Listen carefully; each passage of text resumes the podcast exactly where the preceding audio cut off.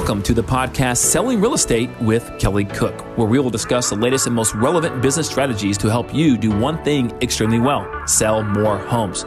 We'll discuss everything from business planning to lead generation and conversion to past client customer service and everything in between.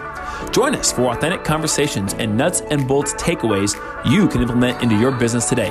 And now, Selling Real Estate with Kelly Cook.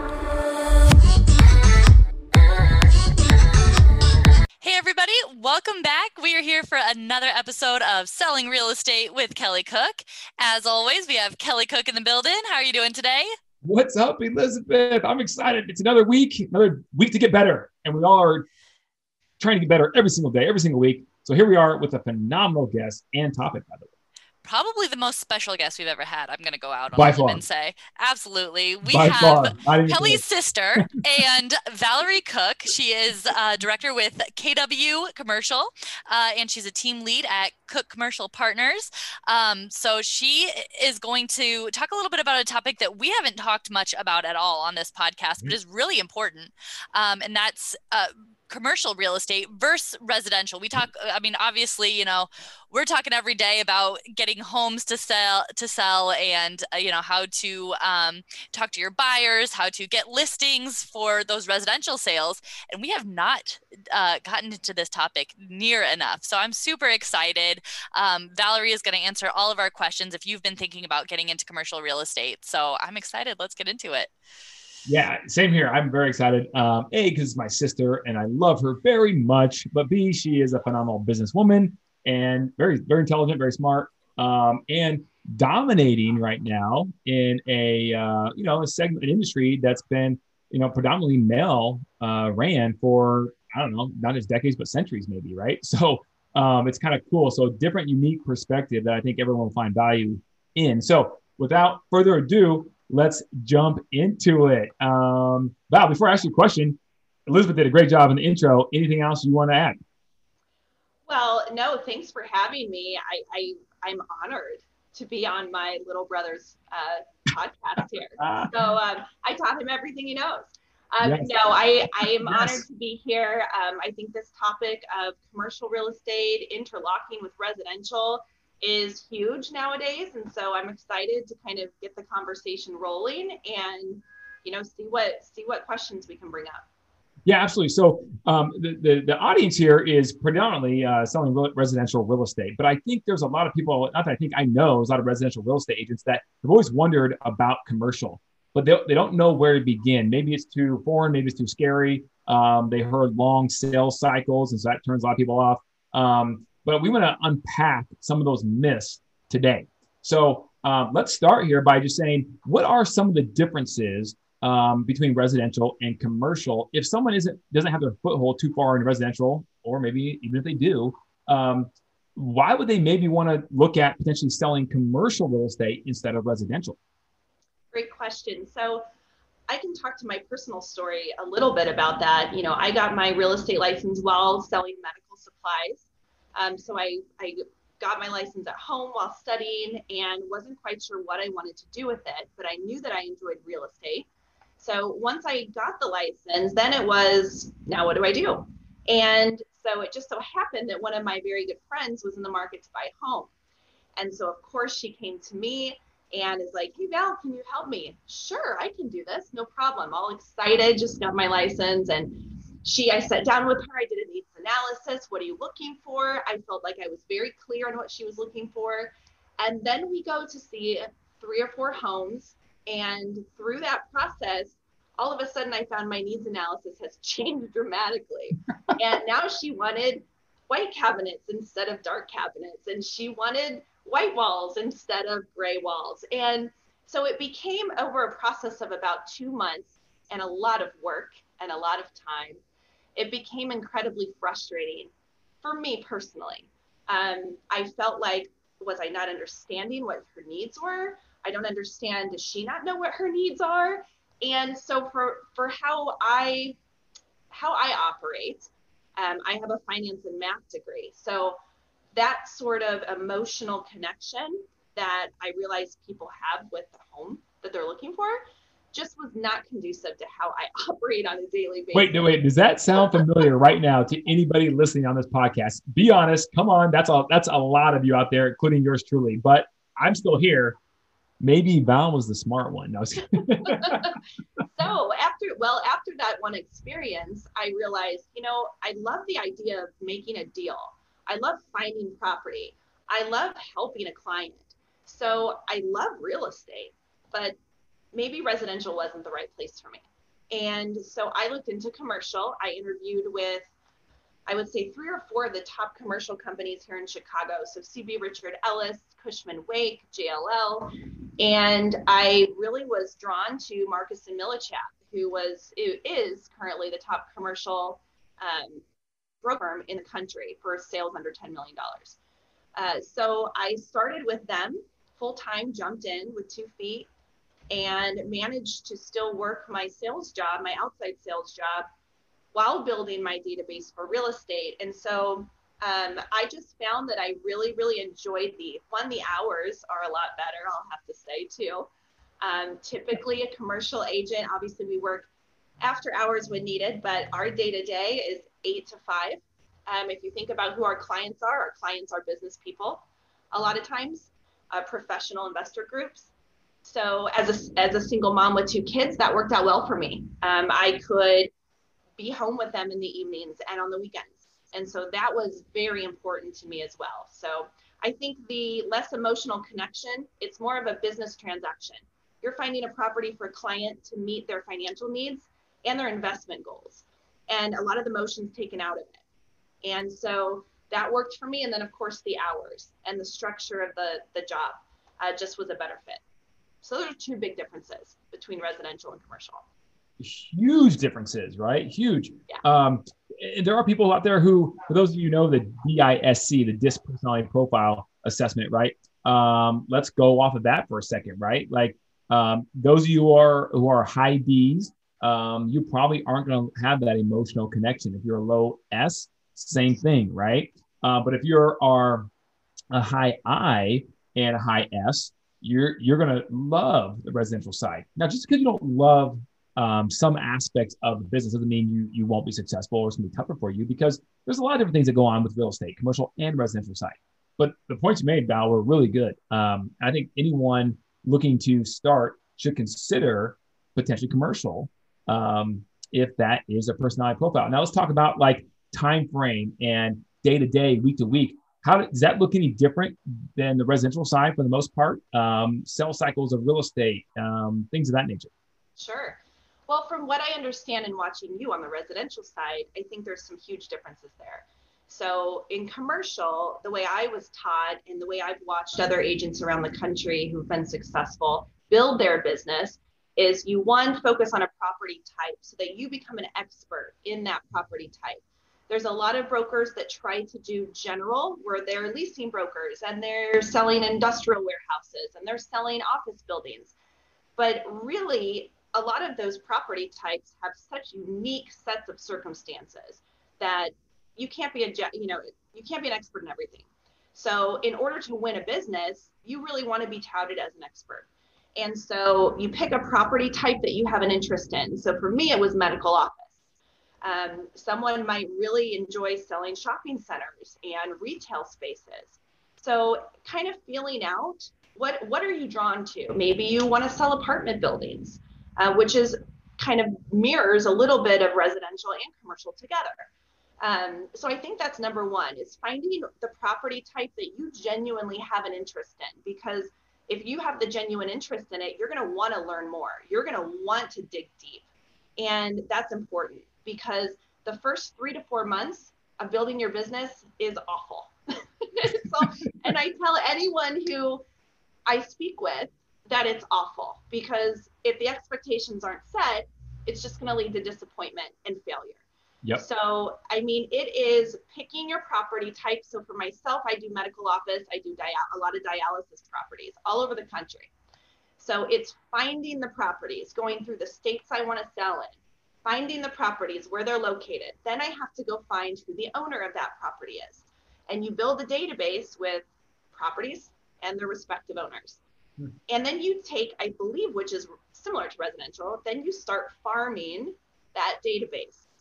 But to build that database, to do it effectively and a, a, good amount of numbers, it probably takes a solid three months or so of doing that all day long for three to four months. And it's hard. And you have to have the fortitude to know that you're building something long term. You're doing this, you're building this book of business, and you may not see any results for 12 months. Um, my associate who recently joined my team, she joined us last January, and she just got her first listing in December. And so that's 11 months to get her first listing. And this is somebody who is strong in business acumen. She's a hard worker. She's smart. She's articulate and doing all of the right things. And I think COVID may have had a little damper on that timeline. But that's kind of the, the far end of the spectrum as timing goes. You know, it can take a while for these commercial investors to trust you, to hand over their, their property info and, and to get your business going. So you have to have the financial wherewithal to be able to withstand that time period where you may not be making any money. Same in the real estate side, but the sales cycle is a little shorter on the residential side, right? So that's it's interesting. So, what would you say? What would be the advice on on the financial runway um, to have saved up to be able to live off of? What's the general expectation overall for a commercial deal? Would you say? I would say when I started, um, I had business experience and I had sales experience. I think in commercial, both of those things are somewhat important, but it really comes down to your dedication and how committed are you to to making it work. For me, I had my first listing my first month of being a licensed broker. Um, I think a little bit that is luck is luck, and then that closed within 60 days after that. So in my first 12 months of working in the business, I sold five properties. That is not very common. Um, and I, I credit that to my mentorship, my focus and dedication, but also the market that we were in. That was 2015. It was a good market.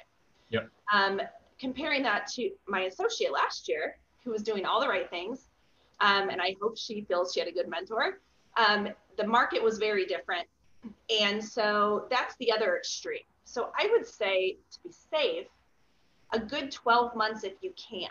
Or if you have a spouse who is willing to support you, um, if you can do a part time job, it's possible to work your build your database in the evenings and still have income coming in so that when you are ready to go um, you still have some money coming in on the side. So there's ways to do it, but I would say six months at least, a minimum. Okay. That's a good guideline. And here's a, another myth too. I think a lot of people think when they get into commercial, it's a totally different business model than on the residential side. And the reality is, we joke around uh, a lot here on our team, but you know, you guys, we do something that the industry knows as affectionately cold calls ooh, that one hurts, right? That no one likes, ooh, everyone shies away, cold calls. But you guys do what are called business development calls. Mm-hmm. But effectively, it's the same thing. You just call it business development calls. And I love that because I think if the residential space industry transitioned to that on their prospecting to build their database, they would, it'd be different, be different mindset going into it. So um, if there's anything else like that um, to speak speak about, please do. But you know, the reality is is there's no magic formula in any other business.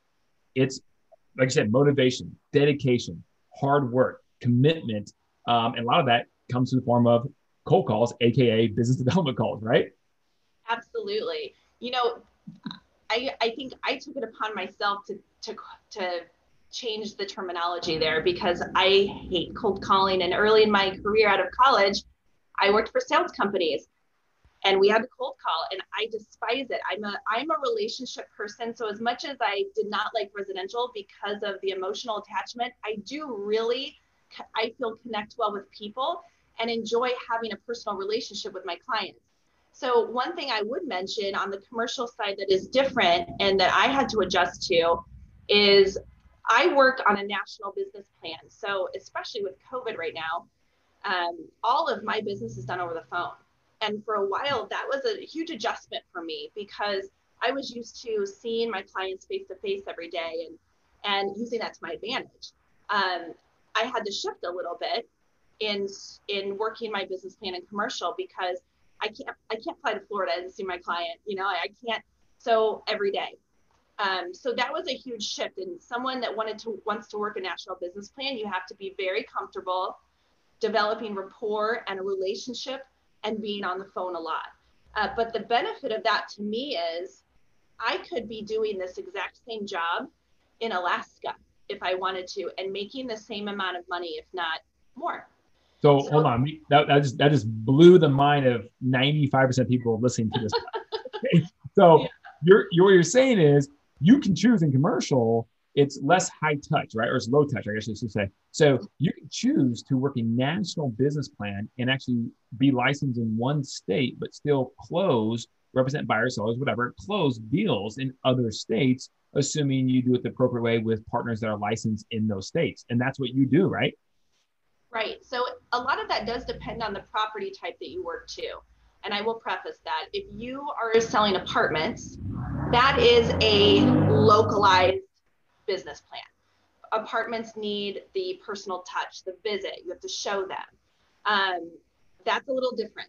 I work medical office and dialysis, and they're essentially either multi-tenant medical buildings or single-tenant buildings. So there's one tenant versus multi multiple tenants, and all that those investors or buyers are looking for is the numbers. What's the income it's generating? How much money can I put in my pocket? Of, of the 100 and I think 30 to 40 buildings I've sold, I've seen one of them. Wow. And whenever whenever I say that, people are just in fact, when I first started, I didn't understand how that worked either.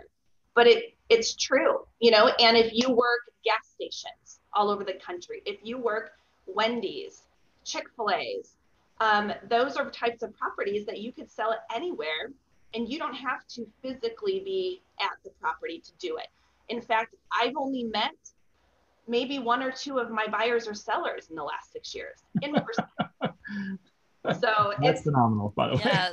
That would probably be like that's probably one of the most shocking differences I think between like real estate and commercial is that or residential and commercial is that you can't really be an effective uh, agent for your clients buying or selling a home if you're not in their house at some point like see what it's like. I mean you can't really market it well you know you have to have that um that in-person thing for to see all the characteristics of the the property or whatever. And so i think that that's um, really interesting to me that you you don't have to be in that building at all to effectively sell it. No and it's nice because you know my long-term goal of getting out of chicago um, is perfect because I won't lose my business. I won't lose my hard work if I do want to move to Arizona or if I want to move to Colorado or wherever I want to go, or if you're a wife and your husband gets a job transfer and you've worked really, really hard in residential real estate for 10 years and now yep. you have to leave. That's yep. that's hard.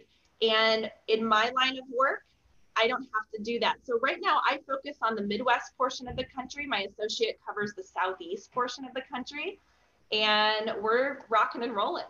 So that's amazing. That's because I mean, just like you said, if you have to move somewhere else, you have to. I mean, rebuild your entire database for for where you are. So that's. And I guess I do have one more question too. And Kelly sure. might be frozen. I think um, but um, I will see if he comes back here. But I was just gonna ask, um, kind of that long term I, I, know you said it takes a lot of time to build up that database. You're kind of searching all over. It takes months to do that. What's kind of your process for um, staying in touch with that database, or do you like once you've done a deal? How do you kind of? Uh, I know that Keller Williams has a 36 touch program. Is that similar in in commercial real estate, or does that look completely different? It's somewhat similar. I actually adopted that um, just recently um, since I moved over to Keller uh, to KW because essentially what we do is we do i've started grouping my properties into a b and c properties. So i take my whole database and i label them a b or c. And the a's are people that i want to make sure i touch every single quarter. So those people are what i consider have a highest probability of transacting within the next 12 months and you know, it's not always accurate, but you do your best until you gather more information. And that's the objective of every call is right? Is to gather more info. Every little piece of information you can get will help you develop that relationship. And so then those properties for myself, they're owned by hospital systems or large REIT organizations where they maybe sell once every five years. They're going to be a B or they're going to be a C. Um, so that I do touch them so that they know my name, so that they know who I am if they ever need anything. But I'm not going to spend a lot of time trying to foster a relationship with them because their probability of them transacting is so small. So we do do something very similar as far as uh, mining the database in that way as residential. That's awesome. So it sounds very, very familiar, right? Um, to the residential side. That that's amazing. Uh, Val's giving you guys uh, a really in-depth overview um, of what it, it, it, takes to be in commercial, what it's like, what it takes to get started in commercial. Um, I think the last question I have for you is, what does it take, or what would you recommend for somebody who's possibly thinking about starting commercial um, in terms of what um, what type of structure um, brokerage should they look at um, joining to start uh, and more individualized more on a teams high support low support um, comp models maybe things of that nature yeah great question from my experience having started with a very large corporate firm and now being with kw which is obviously a large organization but on the commercial side not quite as prominent in the marketplace. Um, I would suggest that anyone looking to do a commercial, one, do your research and find a agent that you could shadow for maybe at least two days. Um, and when you shadow them, ask them to see the reality of what their day to day is like. And one, you want to find a successful agent because even the most successful agents will still be business developing at some point during their day. And that's the core of our business, right? So you want to find a successful agent who's willing to let you shadow them so that you can see what does it look like building a database and can you physically see yourself doing that? And then what do the calls sound like? And then what's some of the more complicated sides of the business? And a successful agent will be able to share all those things with you and give you enough information to hopefully decide if this is something you can see yourself doing in my opinion, starting out in this business, if you want to make money as fast as possible, the best thing you could do is link arms with a team, a successful team, and have a good mentor. There's a lot of even though some of the best commercial firms out there that don't really offer solid training. And it's it's kind of shocking. It's it's the training is much more limited than what you get on a lot of the residential in the lot a lot of the residential brokerages. Um, so find a mentor who's willing to train you, who's willing to let you see their day, show you the ropes, teach you, um, because that's how you're going to learn the fastest. And then your probability of making money uh, just goes up from there. So those would be my top two suggestions. Okay, guys, you heard it, you heard it here first. I completely agree with that, by the way. Um, there's a lot of Lone Rangers out there who are entrepreneurial at heart, um, but man, there's nothing wrong with being entrepreneurial but still having a mentor. There's nothing wrong with being entrepreneurial but still having a support system or people helping you do things to free you up to go sell and business development, right? And just because you're part of a team doesn't mean you don't have your own identity. You exactly. know, I think we've built our team, and I think Kelly can attest to this, to where we want agents that want to be a part of our team, but we want to also give them a path where they can feel like they can grow their own little team within our organization. So there's a lot of opportunities. Don't feel like because you join a team, I'm always going to be the junior. I'm always, you know, I'm never going to have a name for myself. It doesn't have to be that way. You have to find the right team and the right system and structure. Well, I can't think of a better segue to I know. go to, go to www.buildyourrealestateteam.com, where if you put your name in, you will get a free download of the seven modules that you need to go in sequential order to best build your real estate team. Um, Val, if anyone's interested in reaching out to you, um, or, um, or or more so maybe for coaching advice, coaching one on one, I don't know. Maybe maybe they want to join your team because clearly they don't have to be in Chicago to join your team. Um, right. How do they best reach you? Awesome. Yeah, I'm more than happy to answer anyone's questions about commercial as a whole um, about my experience. So feel free to, you can actually call my cell phone um, at 312 515 1116, or you can email me at Valerie, V A L E R I E dot cook, C O O K, at kw.com. Awesome. Now remember, guys, it has to be between eight and five Monday through Friday. Otherwise, she won't answer the phone. No, no, no, no, no, no. Her only working hours. right. That's awesome. Right. That's awesome. Well, Elizabeth, take us away here. All right. Well, that was absolutely incredible. Um, I learned a lot. I'm really, really happy that you were able to, to come on and share that with us. Um, so, again, as Kelly said, if you want to learn how to build your team, go to buildyourrealestateteam.com, download the, all those modules. Um, and then also, if you have any questions for Valerie, reach out to her. If you have any questions for Kelly, as always, where can you reach him?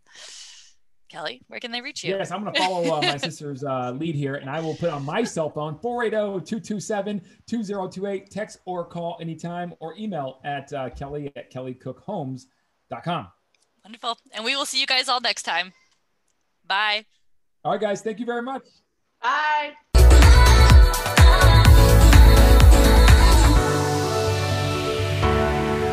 Welcome to the podcast Selling Real Estate with Kelly Cook, where we will discuss the latest and most relevant business strategies to help you do one thing extremely well sell more homes.